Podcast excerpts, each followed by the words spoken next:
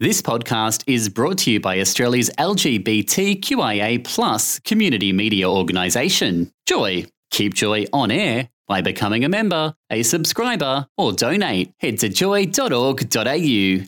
Joy, a diverse sound for a diverse community. Hey, I'm Rach. And I'm Dean, and we're from Joy Breakfast. We hope you enjoy this Joy podcast. You're on Joy Breakfast with Rach and Dean. The Victorian Volunteering Awards recognise, celebrate, and thank volunteers and volunteer involving organisations for their extraordinary and selfless contributions to the Victorian people, communities, culture, and environment. Earlier this week, the awards took place, and a familiar voice to Joy Breakfast received not one, but two awards. Caitlin Grigsby was awarded the Victorian Volunteering Leadership Award for her stewardship and work with the Gippsland Pride Initiative. And was also the recipient of the Premier's Volunteer of the Year Award, the Dame Elisabeth Murdoch Award. So we thought we'd welcome her back to say a huge congratulations. Welcome back, Caitlin, and congratulations. Oh, thank you both so much. Thank you. That's kind. It must have been a real honour to not only be nominated for the Leadership Award, but to also get it, receive it as well. That must have been a really lovely moment. Uh, I'll be very honest. The fact that a volunteer in Daniel Bryan nominated me blew me away. But to get it was never on my radar, let alone a, a second and, and really quite esteemed award. I just, none of this has been expected. We did see some footage of you on the news receiving uh, the Premier's Volunteer Award as well. Like, I think that's matched in your facial expression. Like, you looked like you're in complete surprise and shock. Well, it was great that my feet remembered how to work because I was crying the whole time and hadn't brushed my hair properly, so I was a bit shocked. um, it was a little bit funny. Moral of the story always be ready to win the award.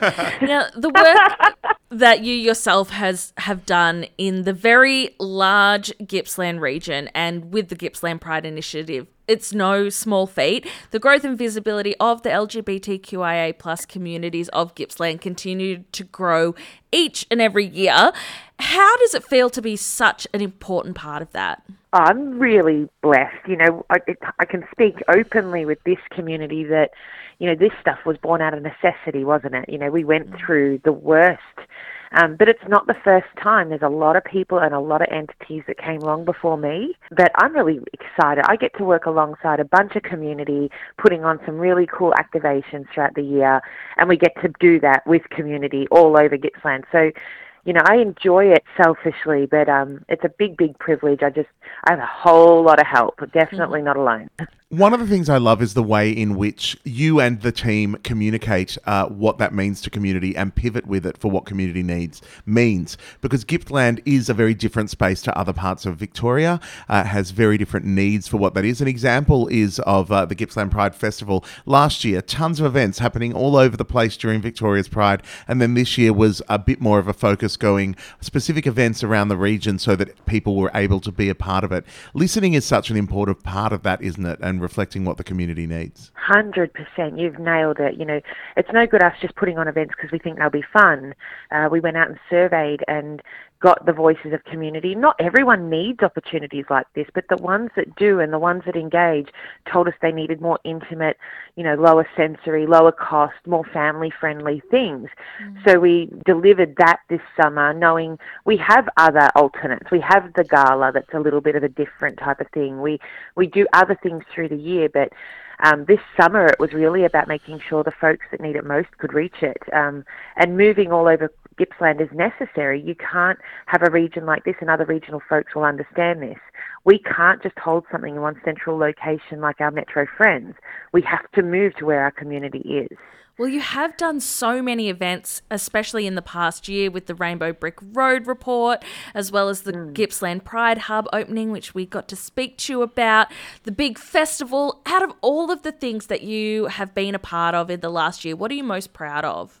Well, the answer should probably be Gala, but I would easily say it would be Christmas and Dean as our guest and, and entertainer. Um, Christmas was something else. To to put something on that no one paid a penny. We had sponsorship and and to have a meal at a big table like a, an Italian family dinner mm-hmm. for me. Um, and Santa and the kids and it was the most meaningful thing I think we've ever done and really, you know, took some time to digest just how special it was. Now, you did mention the gala that is coming up later on in the year. Just for some of our listeners that may not be aware, the gala's been going now for how many years? Uh, first one was run by Gippsland Rangers before the Pride Initiative was formalised, um, and you know that was 2019. Um, so this will be our, oh, I'm going to get this wrong, probably third, I think third gala, maybe fourth, oh goodness. But we have been very fortunate outside the pandemic years to have built something that's really special on the Victorian queer calendar.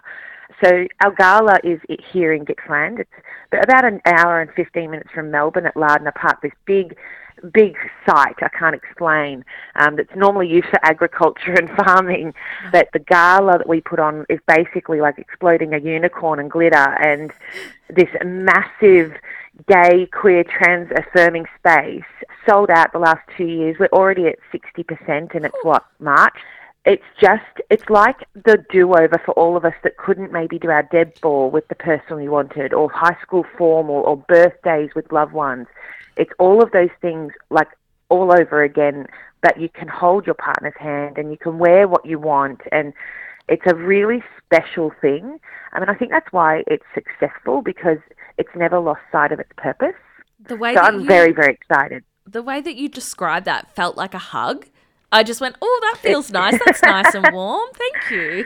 That's that's how it should feel. We want anyone from any walk, whether they're alone or with ten of their best friends or their workplace, to walk in and be like, oh, this is just the best thing that's ever happened. We we really want it to be about our community. And it is a really special thing, Rach. Each and every year, another person or group of people come in who it's their first time being their true authentic selves within mm-hmm. a space like this and to be surrounded by community and the many different shapes and forms that takes is really beautiful. Yeah. well one last question we have for you caitlin before we wrap things up. Since it was a victoria volunteering award that you received two in fact what does volunteering mean to you? Oh gosh that's a big question. Um I don't know that um, if you're in community like this, that you don't organically just pitch in where you can. But I think volunteering at its core is service to others. But I think it, stripping that away, it's about connection. Um, so if you're connected to something that lights you up and makes you passionate, and I said, you know, whether that's saving the honey eater bird or socks for the homeless by a 14 year old, finding something you're passionate about that might not be your day to day job because it's not an opportunity. Volunteering is the greatest equalizer, the greatest opportunity, the biggest connection. So I think it's a really big privilege, really big privilege. And I'd encourage anyone, even those folks that don't need it, that have support systems and plenty of friends and all of that, find the thing, find the thing that lights you up mm-hmm. because we're all richer for it. Oh, amen. Couldn't mm-hmm. have said it better. That is beautiful. Well, the outpouring of support for yourself and what mm. you do can't deny what an amazing impact you continue to make on so many. And we thank you for all of that. And congratulations on receiving such high honours, highlighting the visibility and support you continue to create with Gippsland Pride Initiative for the LGBTIQA plus people of Gippsland and beyond, because it has a huge impact all around. Thank you so much, Caitlin. Thank you, folks. Appreciate you. You're on Joy Breakfast with Rach and Dean. Hey, I'm Rach. And I'm Dean, and I hope you enjoyed this little snippet of the fun we bring to air as a part of Joy Breakfast during weekdays. Don't forget to tune in from 7 till 9 a.m. or like and subscribe to the Joy podcast. And keep yourself out loud and proud. Thanks for listening to another Joy podcast brought to you by Australia's LGBTQIA plus community media organisation, Joy. Help keep Joy on air head to joy.org.au. Joy, a diverse sound for a diverse community.